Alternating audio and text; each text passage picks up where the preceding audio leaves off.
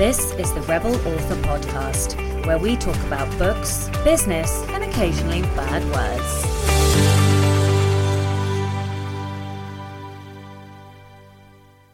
Hello, Rebels, and welcome to episode 88 of the Rebel Author Podcast. Today I'm talking to Janelle Hardy all about how to write memoir. But first, to last week's question, which was How do you process your editorial notes? Val says, I go by edit and accept or tweak as needed. Sometimes I've started implementing a change she's suggested, then had to backtrack when I realised why it wasn't like that to begin with. Or I'll message her and ask questions. Usually she does a quick read through uh, my comments before kicking it over to the, proof, uh, the proofreader for a final pass. You have to keep in mind that they're just suggestions and you have the final say, but everything is worth considering. You're paying an editor for a reason. Meg Jolly says, How does anyone? Lots of drinking and crying and swearing. Whoops. Uh, in fairness, my uh, lo- I love my editors. They both have a wicked sense of humour, so we leave uh, wee little note trails between us on the documents, and it makes me giggle, which definitely helps to lighten a uh, laborious and sometimes endless seeming task. I'm truly appreciative of their insight, always humbles me. There is always more to learn. I'm lucky to have found two great editors who understand my voice and don't try and change it. Carrie Hardisky said, I haven't had a professional edit yet. My CPs have been great though. I imagine I might want to actually cry when I hire an editor. um, I hope you don't. I hope you just, I don't know, like embrace it because they are there to help you improve. Uh, Holly Line says, I love my editor. I go through her comments and decide which suggestions to accept and which to not, but she's almost always on the money, so I've learned to trust her notes. And Eliana West says, I can't wait to listen to this. So thank you very much, guys. I really appreciate all of the comments. This week's question is What would you call your memoir if you ever wrote one?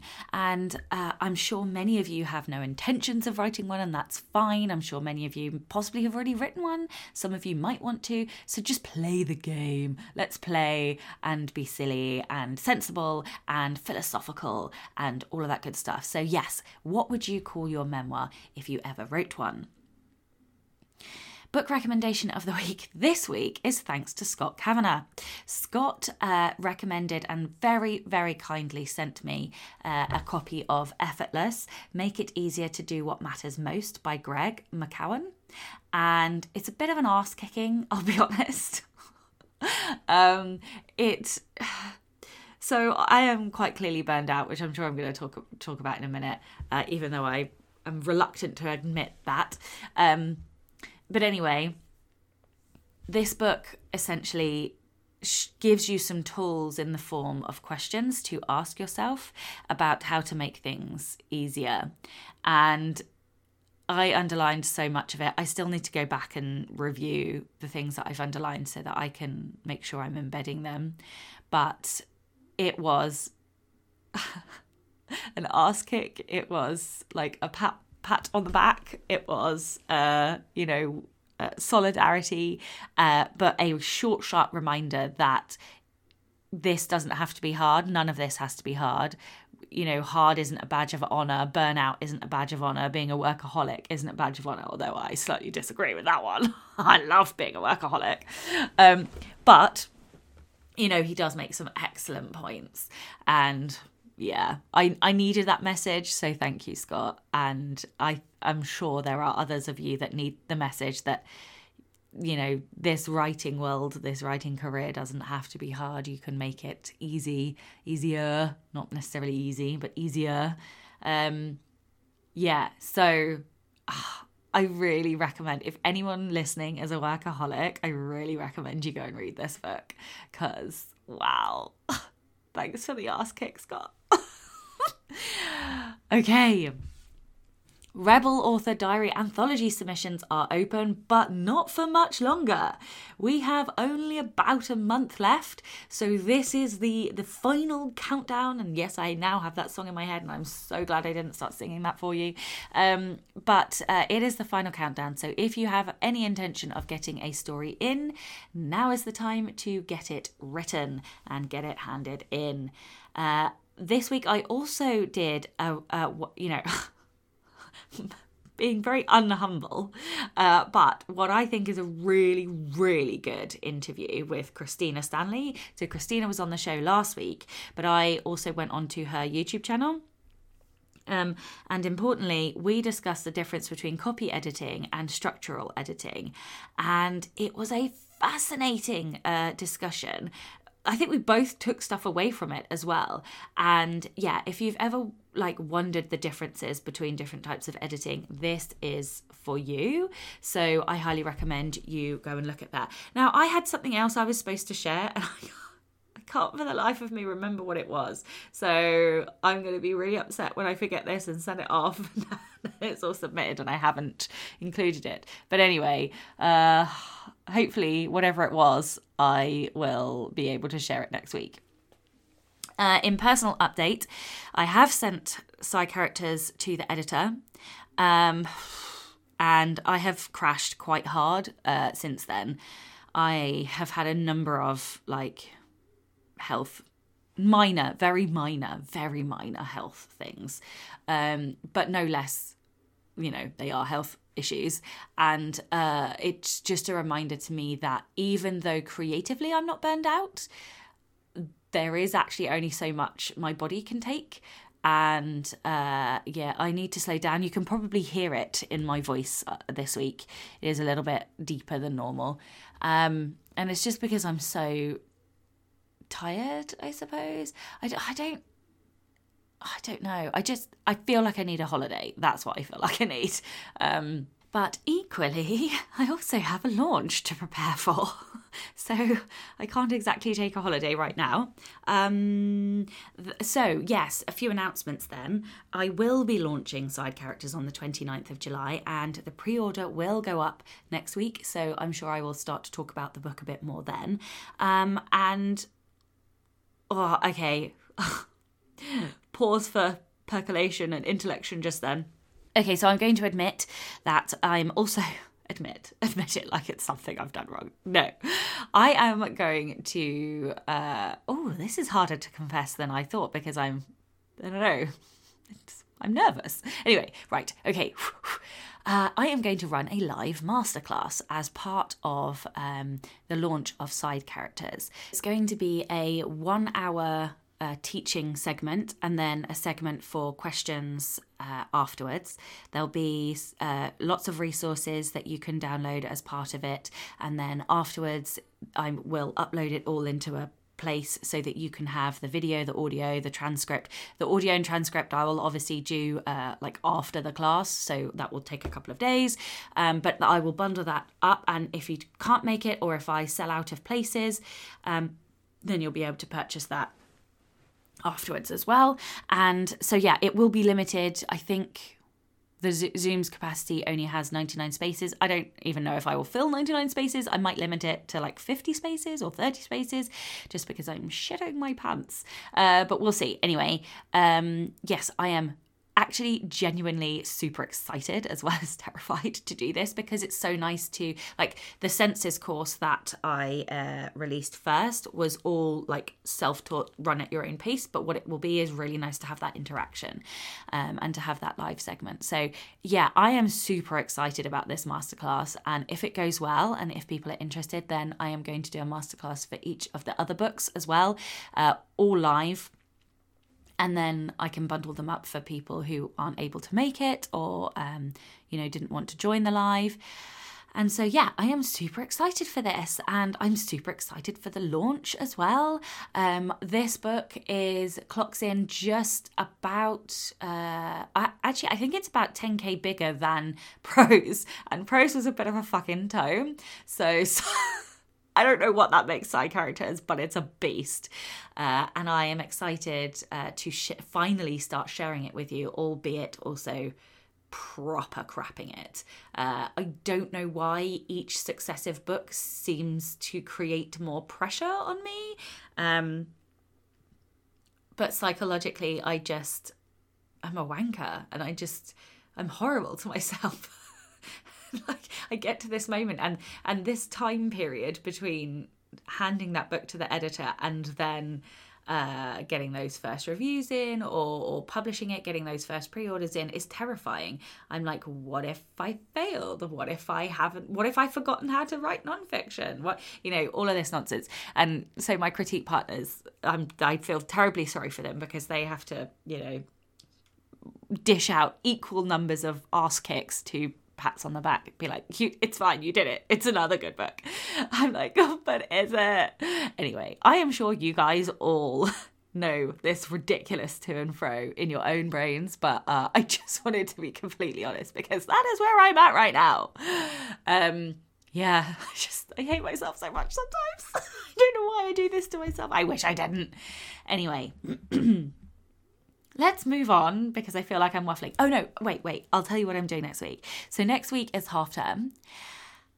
And so I'm really not sure what I'm going to be doing, but what I do know is that uh, with the other podcast, Next Level Authors, I am in the challenge to get uh, my audiobook done by the end of June. So I will also be releasing uh, the audiobook of uh, 13 Steps to Evil some point in the next couple of months we all know that the uploads to various platforms are take various amounts of time so um yeah, I I will not fail my challenge, so I will have that finished by the end of June. And once I have that finished, I'm then going to choose between prose and side characters. I still don't know which one. Oh, I think I was supposed to put a poll up in Facebook and I forgot.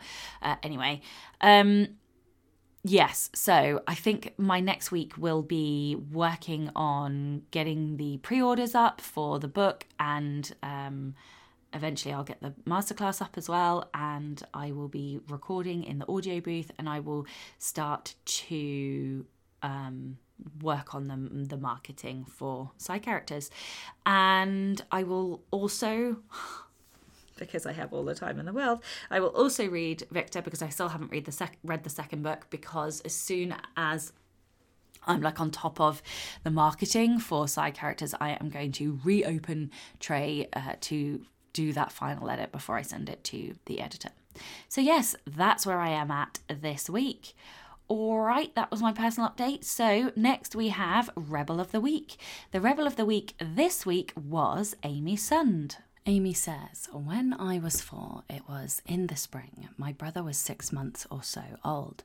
I was wholly unimpressed with him, and not so attached to my mum either.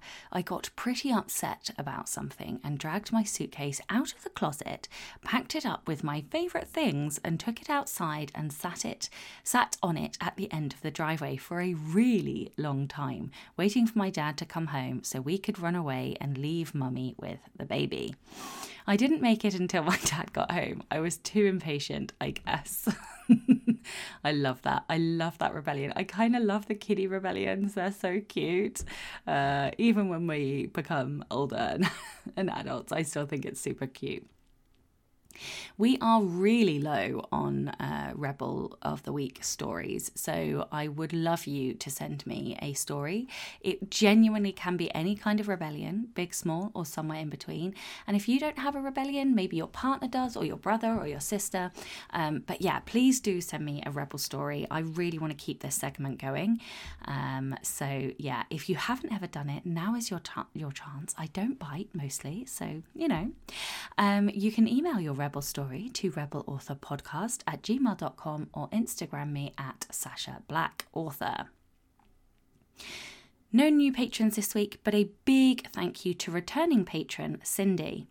A huge thank you to all my existing patrons as well. Um, I hope you enjoyed the uh, one minute of audio that I posted. Uh, which was like a verbal kick up the ass from me. Um, I had a proper cackle whilst I was uh, recording it, and it's been pretty popular. So if you are a patron and you haven't checked it out, please do go and check it out. And uh, if enough of you tell me you want them again, I will definitely record another one next month. If you'd like to support the show and get early access to all of the episodes, as well as bonus content like me giving you a kick up the butt, then you can from as little as $2 a month by visiting patreon.com forward slash Sacha Black. All right, that is it from me this week. Uh, let's get on with the interview. Hello and welcome to the Rebel Author podcast. Today I am joined by Janelle Hardy. Janelle is the founder of the Art of Personal Mythmaking and the host of the Personal Mythmaking podcast. She teaches memoir writing as a tool to help make sense of past trauma so you can rewrite the story into a personally empowering narrative. Janelle's approach combines her background in bodywork with her past teaching writing at York University and writing for local newspapers and magazines in Canada. Hello and welcome. Hi, Sacha. I'm so happy to be here. So, no, thank you for coming. So, first of all, before I um, get you to tell everyone a little, a little bit about your journey, what is bodywork? Oh, yeah, maybe it means something different over over where you are. Body work is just a general term for hands on healing work. So, massage is the most obvious form of body work. Um, it can include acupuncture, craniosacral therapy. And then the version that I do is most popularly known as Rolfing.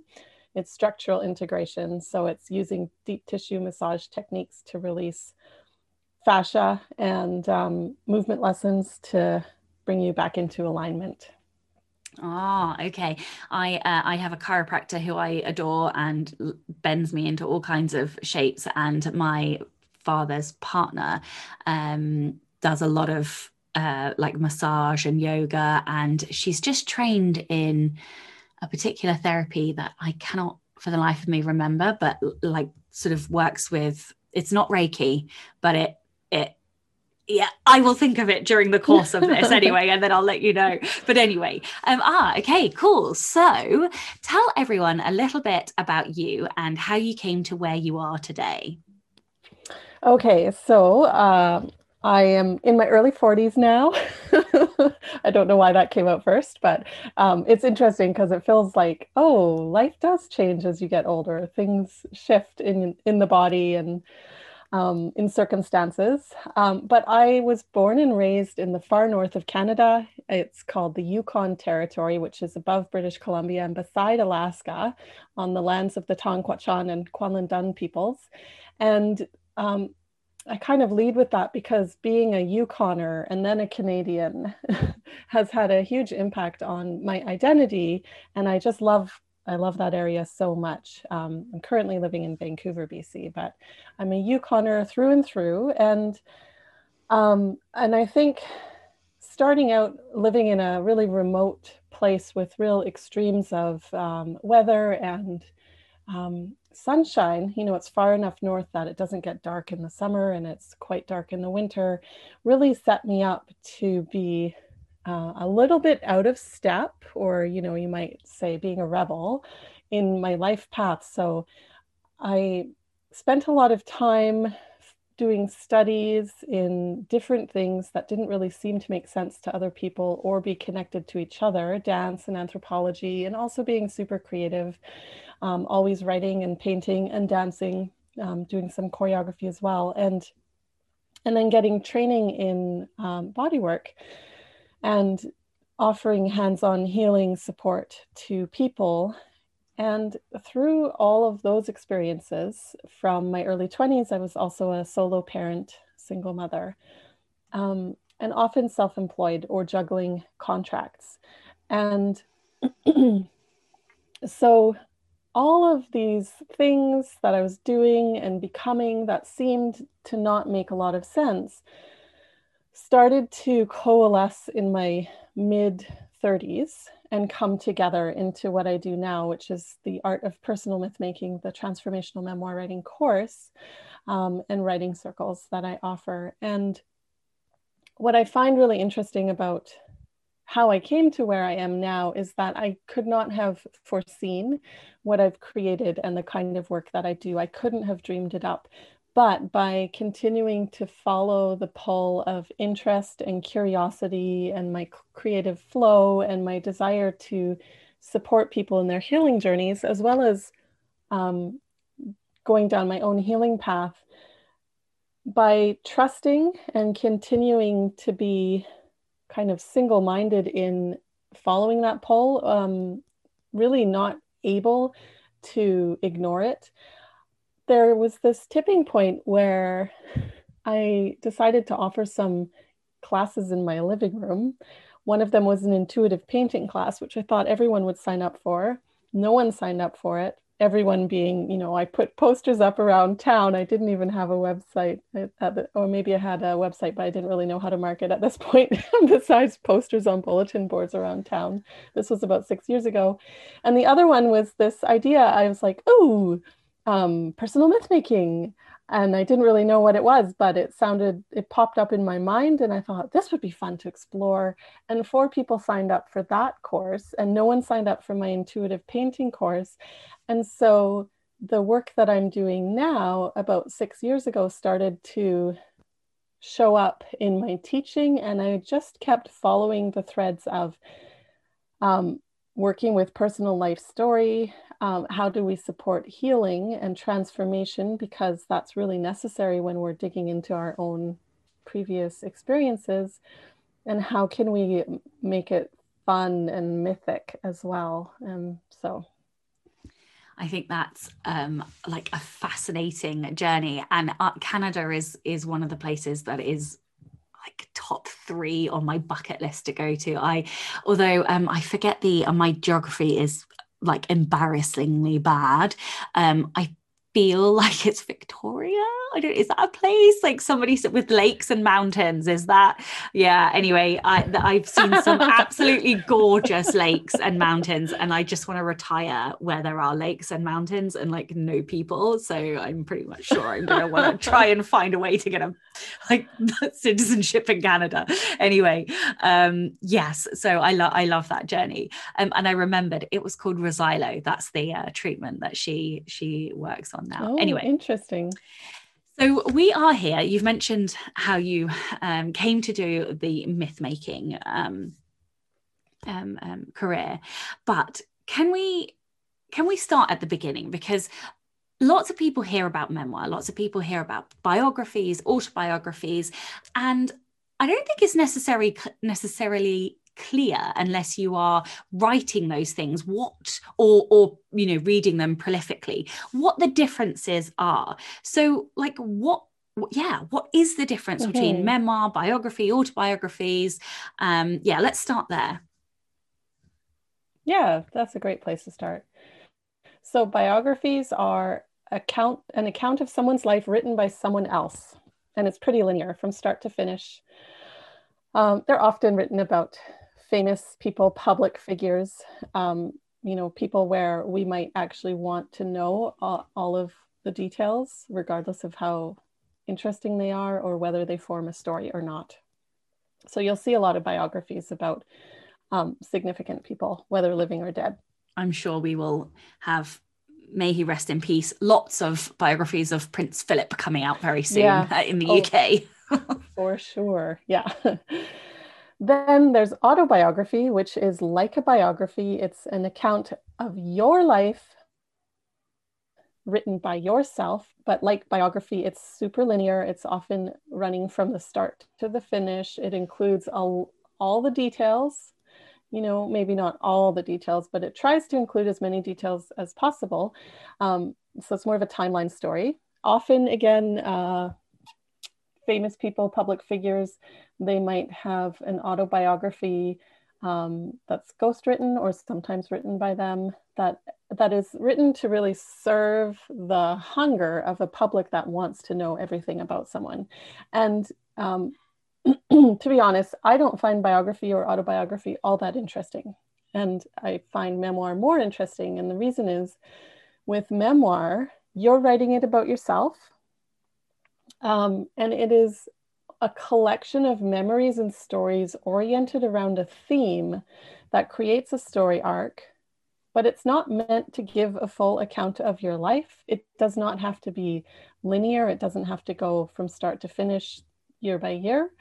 It, it can be an opportunity to explore an interesting arc or phase or theme of your life um, where you still don't actually know all that much about that person outside of the theme if you're the reader, but you know a great deal about that person contained within that theme. And the cool thing about memoir is that memoirists can write more than one memoir, right? Because mm. of the the creative flexibility of orienting your stories and exploration around a theme rather than a straightforward linear account of your life. So it's probably a massive cliche to say this, but the most famous example I can think of is I'm guessing Eat, Pray, Love is a memoir. Yeah, yeah, for sure. Okay. Okay, cool. Um, so I didn't prep you for this question, but what do you mean by myth making? And is this related to like with memoir, I suppose there is a line between writing factual truth, whatever that is, versus like your personal truth. And then like truth in terms of story story terms. Like, is that where you is that connected to myth making? Like talk to me about those different types of truth and how like what that means in terms of myth making. Mm-hmm. Yeah. So um, one understanding of myth is that it's a story that's not true but another understanding of myth is that it's a story that may not be factually true, but has a lot of power to shape your understanding of yourself and the world around you. So, examples of um, uh, collective myths is patriarchy, you know, that men uh, are somehow better than women is a really obvious one. Um, and uh, so we get an opportunity when we start to examine myths culturally and societally, as well as internally, um, to rewrite those narratives, to reshape, because myth um, is powerful, right? Be becoming mythic is is creating a way of uh, a way of understanding yourself and being in the world that lifts you up into a truth about yourself, even if um, maybe factually uh, you can't quite put your finger on it. So I can use a personal example to illustrate that.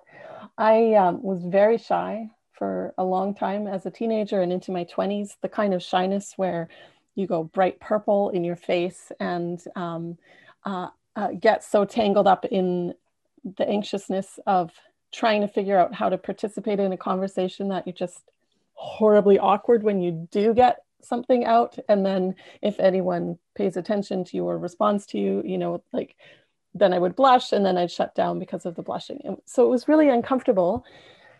Um, and so i had this sort of story or myth about myself that i was too sensitive that i was super shy that um, i was socially awkward. Um, none of those things are true anymore. And the reason they're not true is because i started exploring ways to untangle that little story about myself, little but powerful.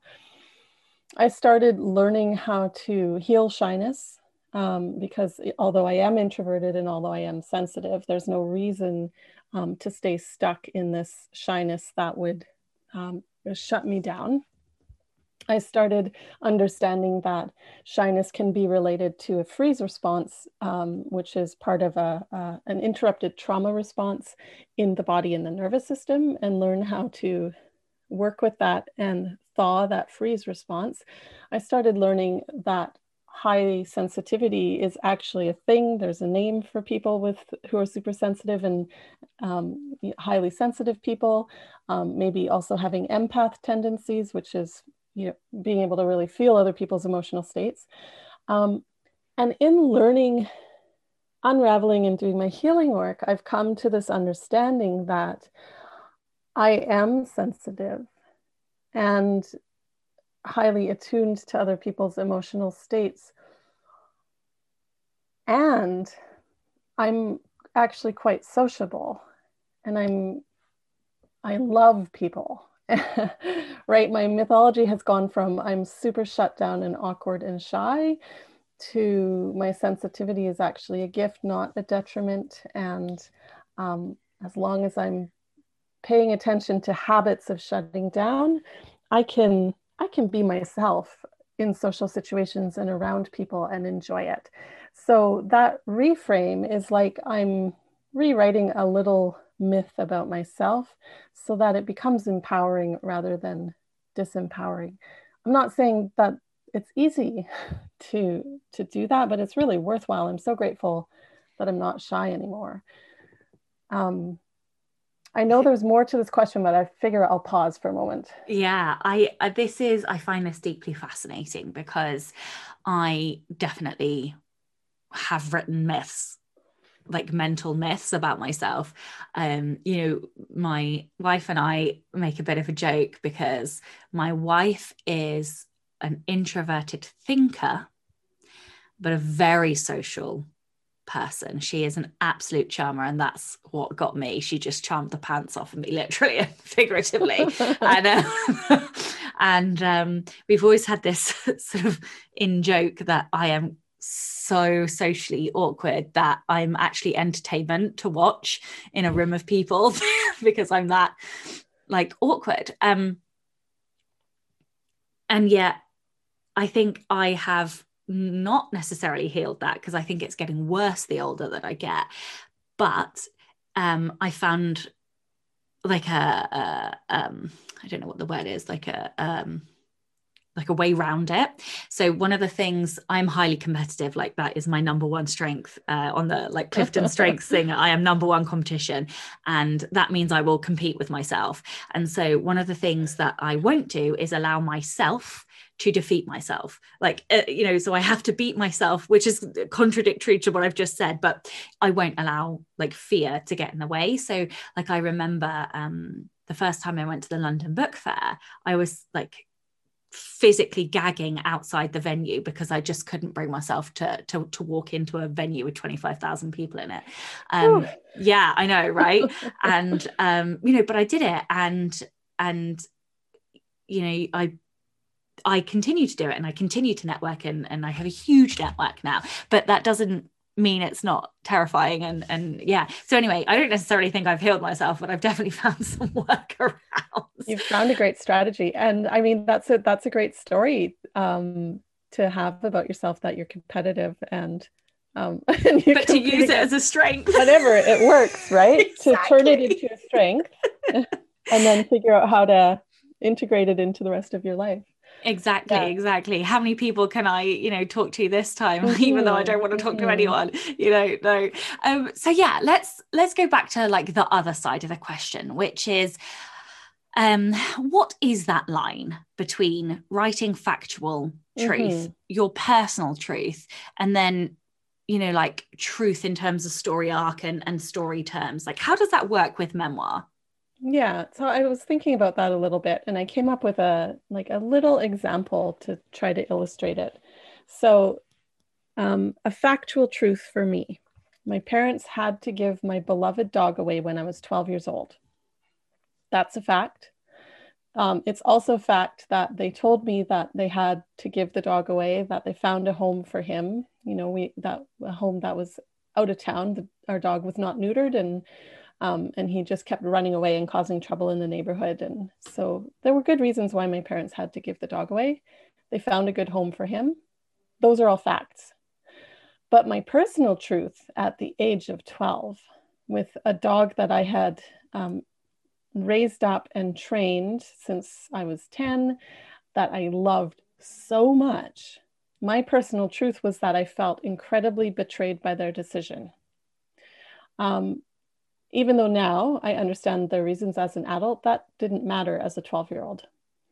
So, the story truth, if I wanted to write a short story about this for me, would be about betrayal and loss, as illustrated by my dog being given away by my parents. However, if my parents were to write about that same factual truth, their story truth, their personal truth, or one of my parents, the personal truth would not be um, feeling betrayed, and it would their story truth would not be about betrayal and loss.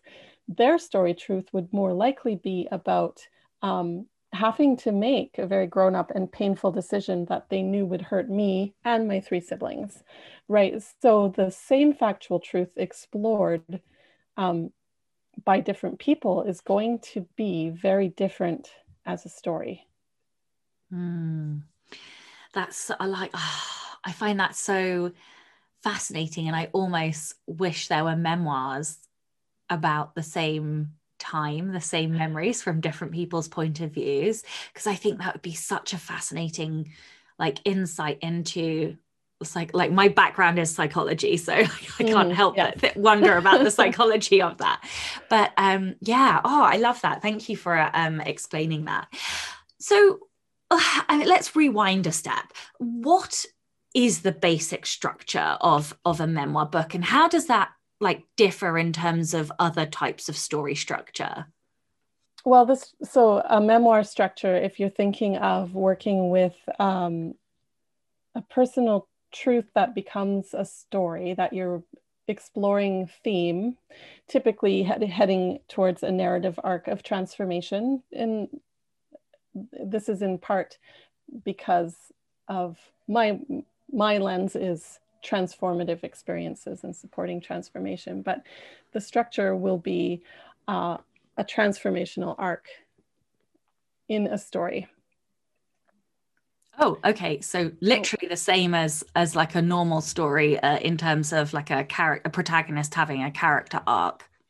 Yeah. So that's, I mean, that's the easiest, most familiar way to to work with memoir, um, and and I usually just stick with the familiar with story, uh, but there are, in terms of form, many different options, and I also think it's it's important to consider that the, that regular structure of I'm telling a story by illustrating an experience to show um, some sort of learning that I've had uh, is quite a cultural construction of what we consider to be interesting story. And so there is opportunity to just consider do I do I actually want to tell that kind of story about myself? Do I want to structure my story in that classic form, which is super engaging, or um, and I think it's useful to consider that not everyone that wants to write memoir actually wants to publish. So if you take out the imperative to try to make money and try to build an audience and um, all of those other pressures that come along with publishing, if you strip that away and you just consider what is what are the stories about myself that I want to share, um, not necessarily to publish, but to share perhaps with two loved ones, or you know, to wait until significant people in my story have died, so I don't hurt their feelings, and then share with descendants. You end up getting a little more freedom to to think about. Okay, well, maybe I don't have to orient all my stories around transformation, but maybe I can orient my stories around what is super delightful for me. You know, what I'm just randomly offering examples right now, but maybe making art or let's say sewing. I'm thinking of my mom. Making art and sewing has been uh, a driving force. Creativity as the um, orienting structure in one's life how fun would it be if you're just writing for yourself to simply explore that kind of thread? I have never thought of like I think it's because I'm so stuck in the indie world and doing this as a career and making money from it that I never considered memoir not for publication. Um, but I suppose in a way you know, I spent most of my youth up until the time that I went to university journaling. I mean, I literally have dozens and boxes and boxes in my loft of journals, which is, in a way, I suppose, a form of early memoir. Um, but yeah, and I suppose, yeah, I mean, come on, we all know that writing is healing. And so I just can't believe I never thought of that. And I now kind of want to go away and write about some things that happened but good and bad and and what they meant. And and yeah oh i i feel very inspired right now. Oh cool. You know yeah and i literally thought that would be one genre i would never write about but that I have this um, post-it. Actually, I have this post-it twice on my computer because it's so important to me, uh, which says "You have permission." Um, and I like, even though I'm a rebel, like so often, I have to give myself permission to do something because, oh, there's this word again. But you know, I build up these bullshit myths in my head that you know I have to do something this way because it's always been done that way or, or I can't do this or I can you know whatever and um yeah I guess I have permission to write things that I'm not going to publish which is bizarre because I of course I do but yeah. yeah. so thank yeah. you for giving me permission for that I uh, will you're, take that away you're welcome um, I want to share just like one more little inspiration um, I have this collection of different kinds of memoir, which is really fun because there's so many, so many ways that you can create form in published memoir as well. But one of the books, or it's a trilogy that I love so much, is James Herriot's stories about being a veterinarian in Northern England on the border, I think, of England and Scotland in the 1920s, a large vet veterinarian. And uh, I mean, clearly this is published, but what I what I find so interesting is that he didn't set out to write memoir. It's a little more linear because as a young man around 20, he graduated from veterinarian school and then ended up with this job uh, in a small village working with all the farmers' animals uh, and their pets as well. And um, he he ended up writing little articles for the local paper, and people loved his storytelling so much that the syndication grew and eventually he ended up publishing these books so um, the the books are just story by story week by week his absolutely delightful little adventures living his life you know like we can be just happy delightful storytellers there's still an element of considering how to tell a story really well and describe the circumstances, but it doesn't have to be this big dramatic book. It can be just a series of little stories within someone's bigger life story that are intended to delight and entertain and just kind of bring someone along in the flow of their life without aiming towards a big message or a big uh, lesson, you know?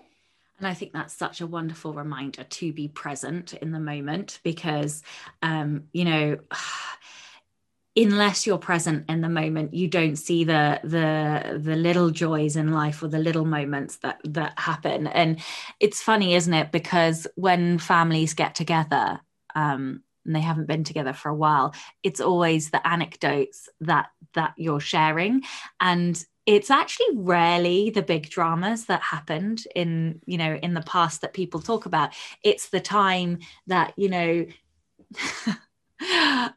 my wife's sister spray painted my wife's name in the garage uh, on the on the garage wall and then tried to get her in trouble uh, except that my wife's dyslexic so at the time she couldn't spell her name and so the dad knew the dad knew it was her sister you know it's little thing it's little anecdotes like that's one of my favorite stories that they tell and every time they get back together they tell that story and everybody loves it mm-hmm. and it's mm-hmm. just like these tiny moments that um you know yeah i just I feel very um, what's the word? Reflect not not reflective um, what uh, nostalgic I think is the word I'm looking for right now. Yeah like and mm-hmm. and I feel like I've had a reminder to to appreciate those small things that happen like day to day because you can tell a wonderful story about those little things that happen. Yeah um, okay, so what are what are some of your tools to help um, a writer deal with what can be, I suppose, overwhelming memories? Because obviously, a lot of memoir, um, often people write about trauma that's happened and like the, their their healing, and and and where they are now. So, what what what tools or, or, or methods do you have to help writers dealing with those kinds of um, memories? Yeah, I because of my background in hands-on healing work. Um, my approach is really body centric. So, and there's a couple reasons for that. One is that uh, most contemporary cultures these days, certainly English speaking cultures, are very much in their heads all the time. We're really taught, certainly I'm speaking as a Canadian woman, but we're really taught to um, think and rationalize and intellectualize and prioritize uh, our thinking processes, our cognitive functions. And we're rewarded for that. And from a young age, we are simultaneously shamed out of really being in our body, being joyful in movement. We're also, most schools involve far too much sitting feels. So we're taught from a young age to shut down our body's impulse to move, which is actually very healthy. And movement helps with our cognitive function, but we're not taught taught that.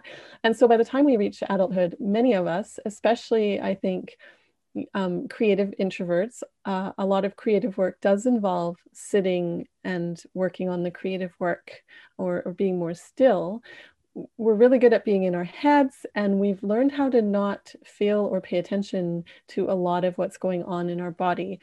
Um, part of that process of learning how to ignore our physical impulses um, also teaches us how to ignore a healthy trauma response and allow that cycle to come to completion. So an example would be if you um, get in a car accident and um, you're okay, but the shock is there. Your trauma impulse, um, healthy trauma response would be because it's a shock to the system and you need to try to keep yourself safe, will be to either fight or run flight. Um, and if neither of those options are available, often it will be then you'll kind of freeze up. And, and then after those responses are expressed, there is a discharge of that and the discharge is actually what gets shut down shut down because it often looks like crying um, laughing uncontrollably uh, talking or kind of babbling or a lot of shaking um, uh, panicky or um, just behavior that seems more animalistic to people watching you and often to yourself because of how we've been taught to respond to these responses. And if that is uh, a threat to social functioning, which it usually is, we'll be we'll be taught to shut that down because our brains are so powerful by um, uh, holding it in, by trying not to cry, by uh, trying to control any shaking, which is a real shame because that those responses are actually what will reset our nervous system so that we're not stuck in the trauma state. But it, when we learn how to shut these responses down for small traumas, uh, uh, as well as big ones, when we habitually learn how to shut it down, by the time we're adults, we're in a state where the shutdown is our kind of default reflex. And then things can get more stressful. And specifically to writers and creatives, how that often expresses itself to you is um, procrastination, uh, overwhelm, um, yeah, wow. scatteredness, uh, self doubt. A lot of these um, resistance states and creative blocks are actually shiftable by tending to your body and your nervous system because they're related to a, a, suppressed trauma response, in my opinion and my experience, which means that if we are trying to work with writer's block um, through all the tips and techniques that uh, are useful tips and techniques, but never address our body and our nervous system, we're not ever going to get very far. And so, to kind of tie that back into your original question, when people want to write about themselves, they're often surprised, especially if they're really stuck in the head, that, that they're having confusing responses, pins and needles, or shifts of temperature, or panic, or shakiness when they enter into a story. Uh, even a story or experience they thought they left behind and healed from, if our nervous system doesn't agree with us, our nervous system gets a chance through our body responses to tell us that we have not yet healed um, what was being held onto.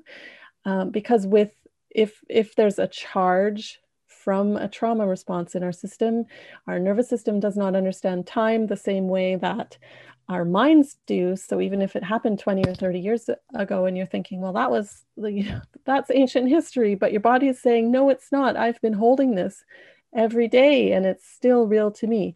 And so what happens when people don't um, have much knowledge about these responses is it can be really scary because um, it seems strange, not natural, even though it is natural. So, if, and if it's scary, people are worried about talking about the responses and also don't know what kind of help to seek out.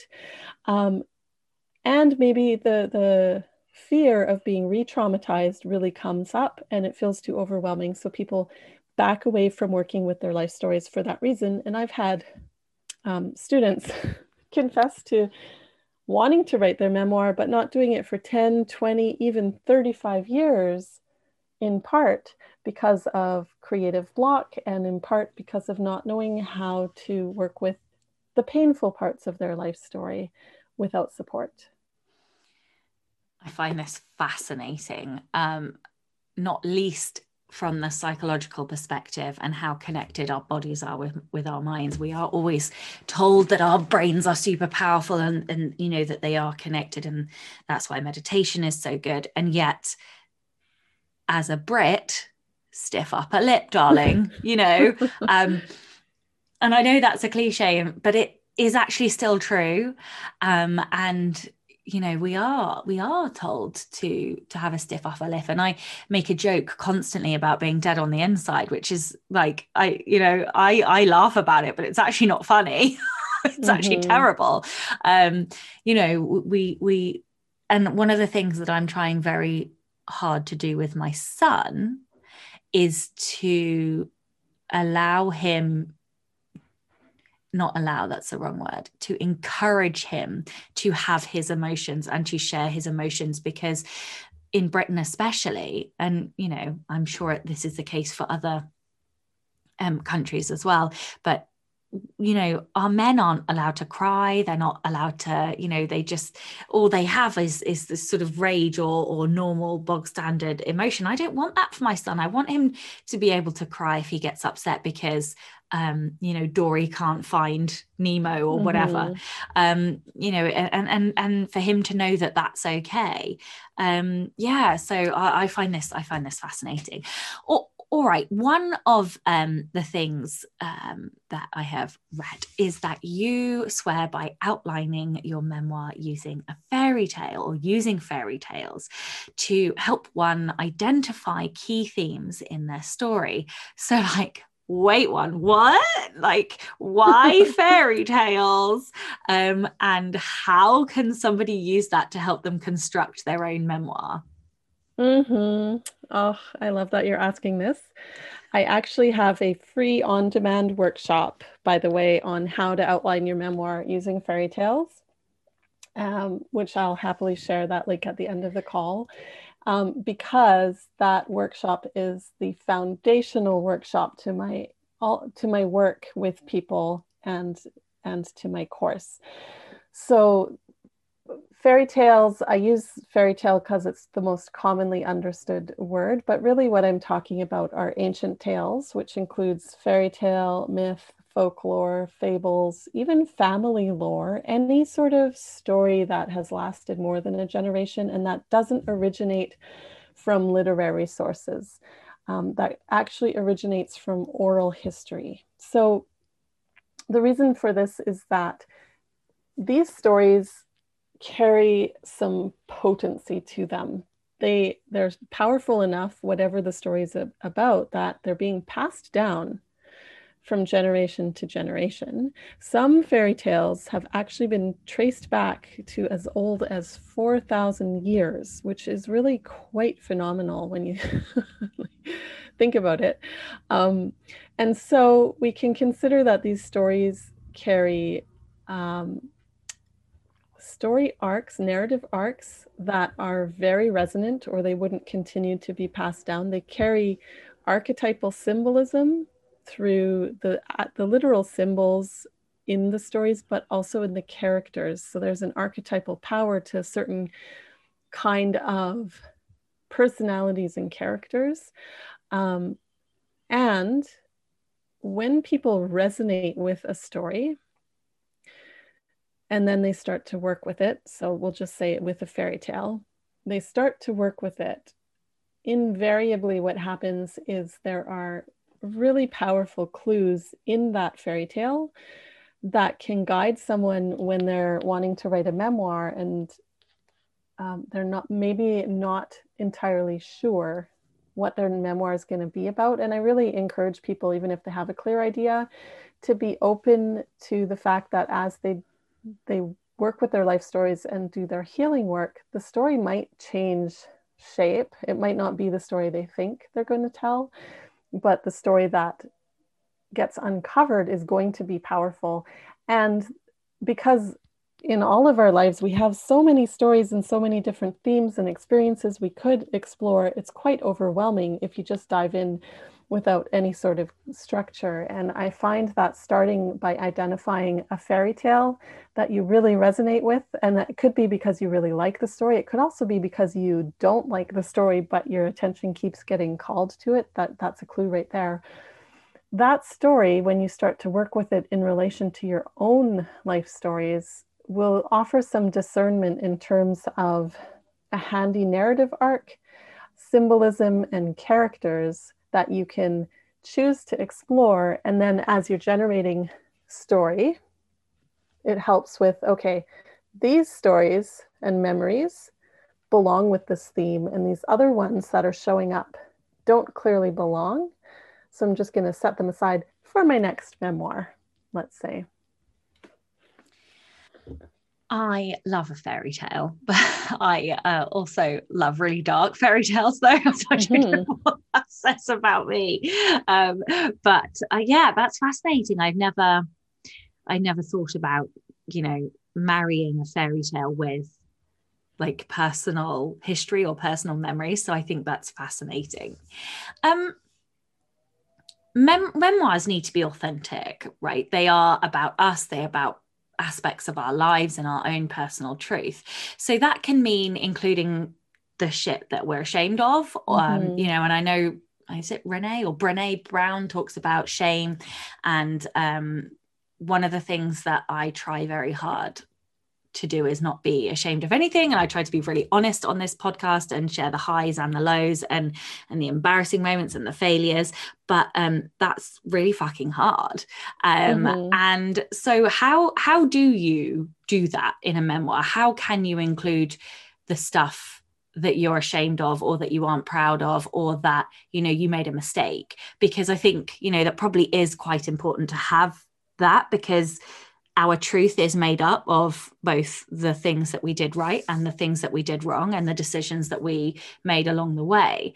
So yeah like how how do you make peace with that and include it and write it and still be authentic and truthful? Mm-hmm. well i'm from a storytelling perspective perfect characters are not very interesting are they? Very true.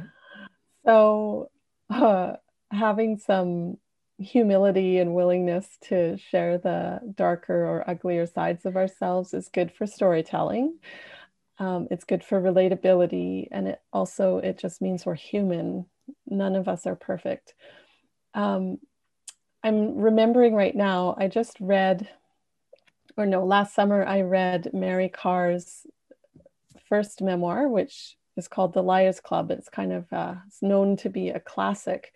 Um, and having heard it's a classic in the memoir genre, I got curious. I was like, okay, I need to read this.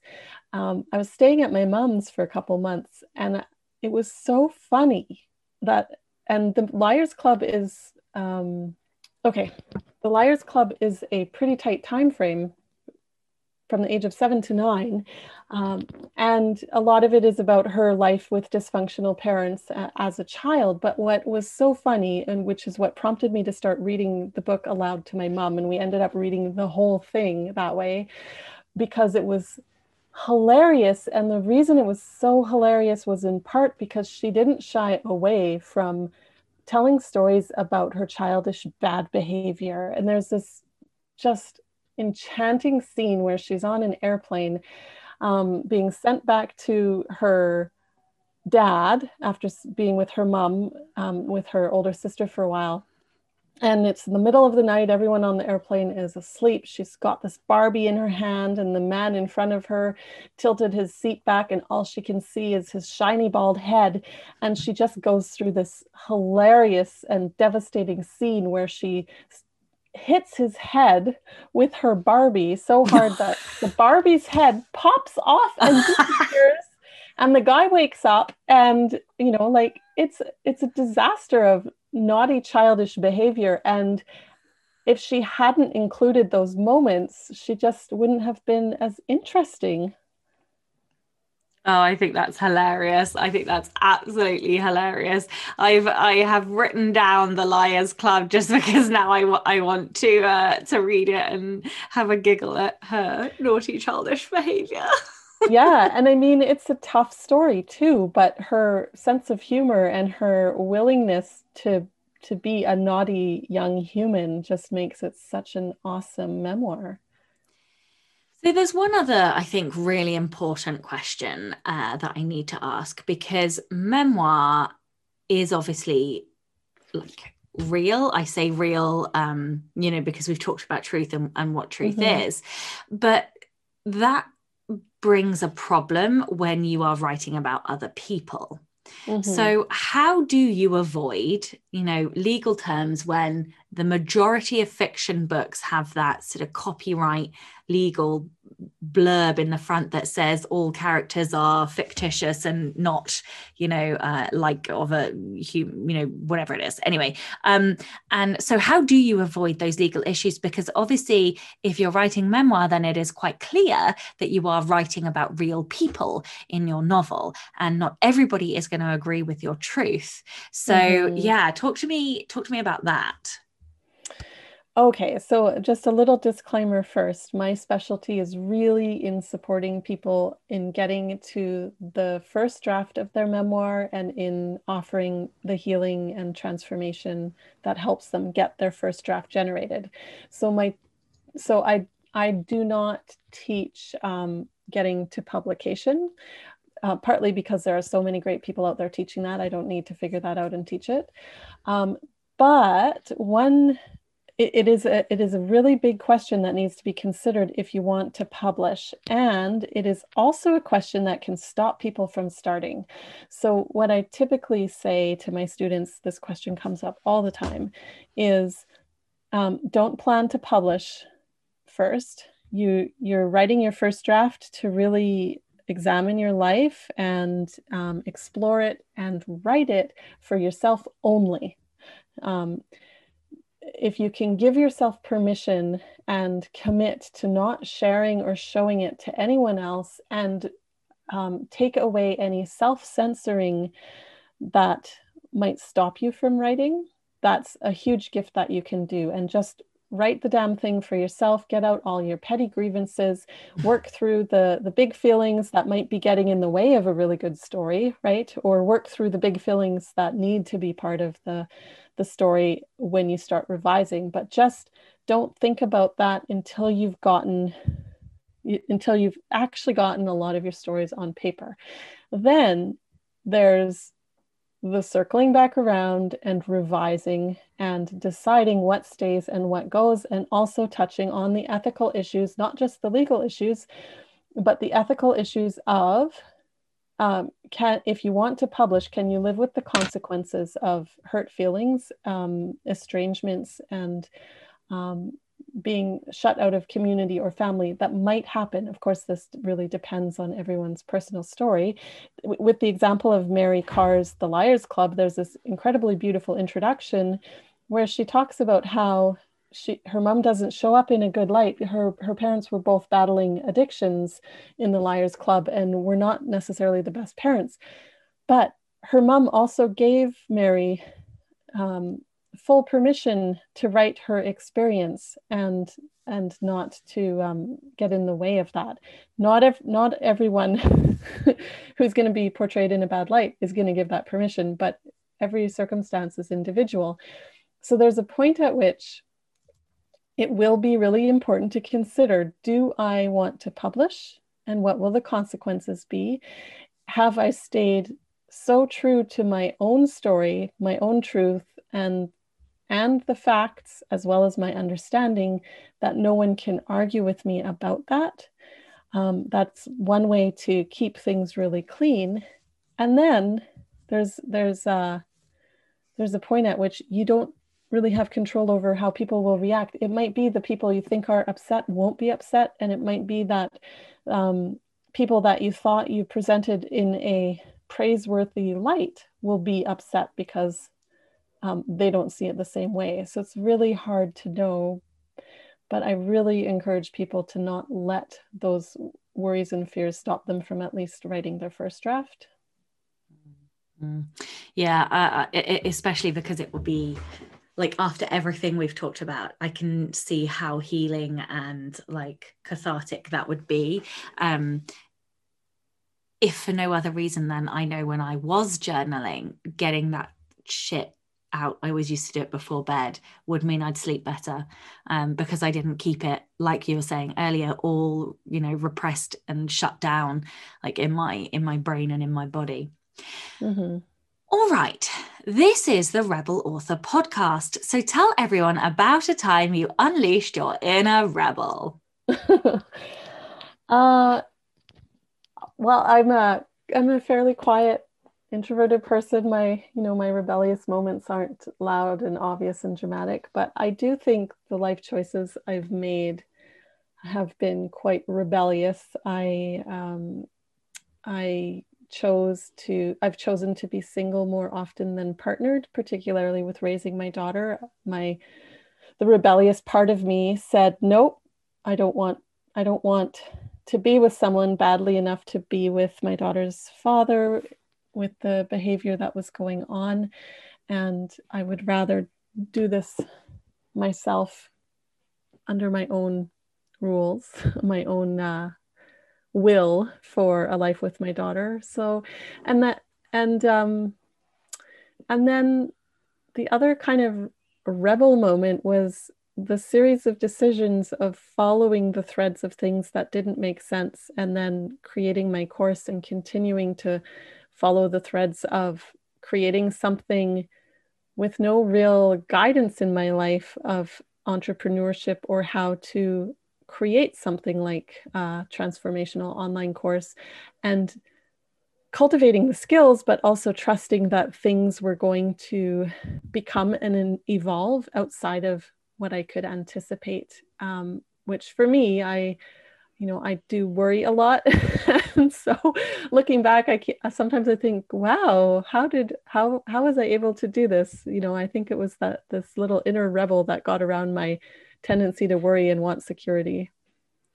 Oh, I love that. I, I genuinely feel like our education system and obviously i'm talking specifically about the british one because i don't i can't speak for other countries um, education systems but i do feel like we fail our kids because you know we have all of these curriculums that are so wildly important and yet we don't really teach them um, you know entrepreneurship. We don't really really truly teach them what creativity is. I, I genuinely mm-hmm. feel like creativity is suppressed by the time we get to adulthood. And that's not just yeah. schools. I think that is you know society at large. But i have always wondered why you know that more business entrepreneurial side of life isn't part of our curriculum because so many people go on to run their own businesses. And you know none of us are we you know we're all just fucking making it up as we go along because nobody's ever educated us and there is there is no program of of education on that. And and yet you know so many of us do, do it. But yeah i love that i love that rebellion and how empowering it was. So thank you for sharing that. Mm-hmm. yeah Okay, tell everyone where they can find out more about you, uh, your books, courses, anything else that you would like to um, add. Yeah, so you can find everything that I do on my personal website, which is janellehardy.com. That's J A N E L L E H A R D Y.com. Um, you can also find my free on demand Outline Your Memoir workshop at that website or by going to personalmythmaking.com forward slash on dash demand, something like that. Awesome. Well, I'll also make sure um, that the links are in the show notes as well. Uh, well, thank you so much for your time today.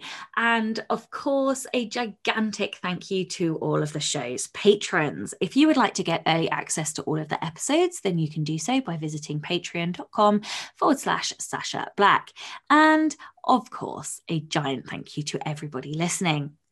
I'm Sacha Black. You are listening to Janelle Hardy, and this was the Rebel Author Podcast. That's it for this week. Make sure you join me next week when I'll be joined by Ginny Carmichael and we'll be talking about author websites, how to build them, uh, the things that you need to include, not include, mistakes to avoid, and all of that good stuff. Don't forget that uh, the Rebel Author Diary submission window uh, only has about a month left, and so please do get in uh, your uh, stories and don't forget to send me your Rebel stories. I need them. I want this to continue. So, yes, please do send me your Rebel author stories. Okay, and I will catch you next week.